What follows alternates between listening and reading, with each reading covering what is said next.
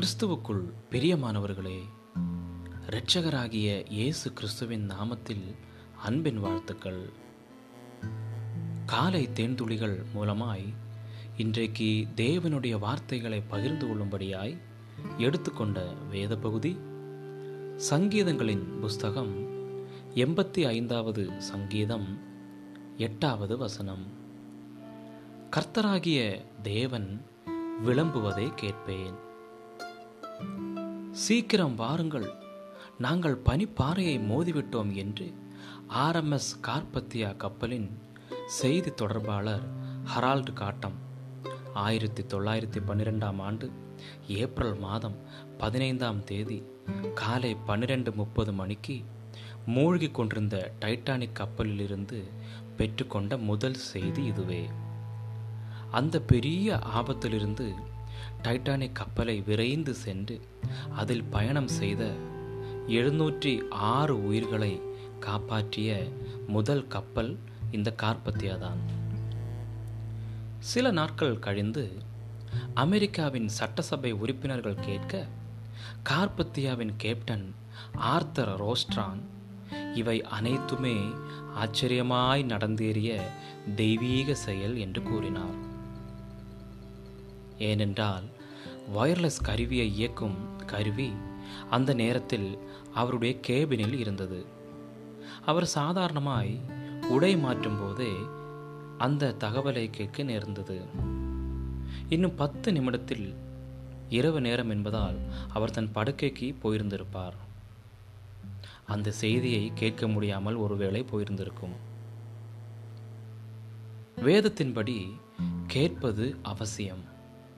குறிப்பாய் தேவனுடைய சத்தத்தை கேட்பது மிக மிக அவசியம்.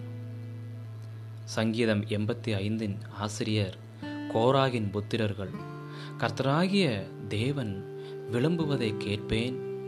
அவர் தம்முடைய ஜனங்களுக்கும் தம்முடைய பரிசுத்தவான்களுக்கும் சமாதானம் கூறுவார்.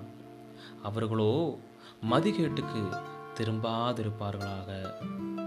நம்முடைய தேசத்தில் மகிமை வாசமாக இருக்கும்படி அவருடைய ரட்சிப்பு அவருக்கு பயந்தவர்களுக்கு சமீபமாய் இருக்கிறது என்று கீழ்ப்படிதலுக்கு ஏற்றவாறு வலியுறுத்துகின்றனர்.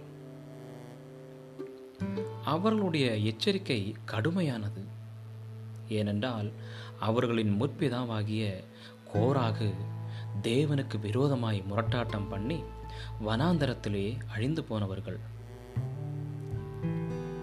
டைட்டானிக் மூழ்கிய அன்று இரவு அருகில் இருந்த வேறொரு கப்பலின் வயர்லெஸ் செய்தி தொடர்பாளர் தூங்க சென்று விட்டதால் அவர் அந்த செய்தியை கேட்க முடியாமல் போய்விட்டது.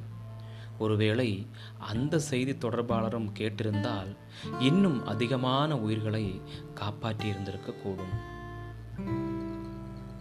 கர்த்தருடைய சத்தத்தை கேட்டு கீழ்ப்படிவோமாகில் இன்றும் கடினமான வாழ்க்கை பாதையின் ஊடாய் கடந்து போகும் நம்மை அவர் திசை திருப்புவார். எந்தெந்த வழிகளில் தேவனுக்கும் வேதாகமத்தின் சத்தியத்திற்கும் செவி கொடுக்க இன்று விரும்புகிறீர்கள்? அப்படி செய்வதன் மூலமாய் மற்றவர்களுக்கு உதவி செய்ய நீங்கள் எப்படி தூண்டப்படுகிறீர்கள்? ஜெபிக்கலாம். அன்புள்ள பரலோக பிதாவே என்னுடைய சிந்தை வார்த்தை மற்றும் செய்கைகள் எல்லாவற்றிலும் உமோடு இருக்க எனக்கு உதவி செய்யும். மற்றவர்களுக்கு நம்பிக்கையை கொடுக்கும் உம்முடைய ஊழியக்காரனாய் என்னை பயன்படுத்தும். இயேசு கிறிஸ்துவின் நாமத்தில் ஜெபிக்கிறேன். எங்கள் ஜீவனுள்ள நல்ல பிதாவே ஆமேன் ஆமேன். God bless you all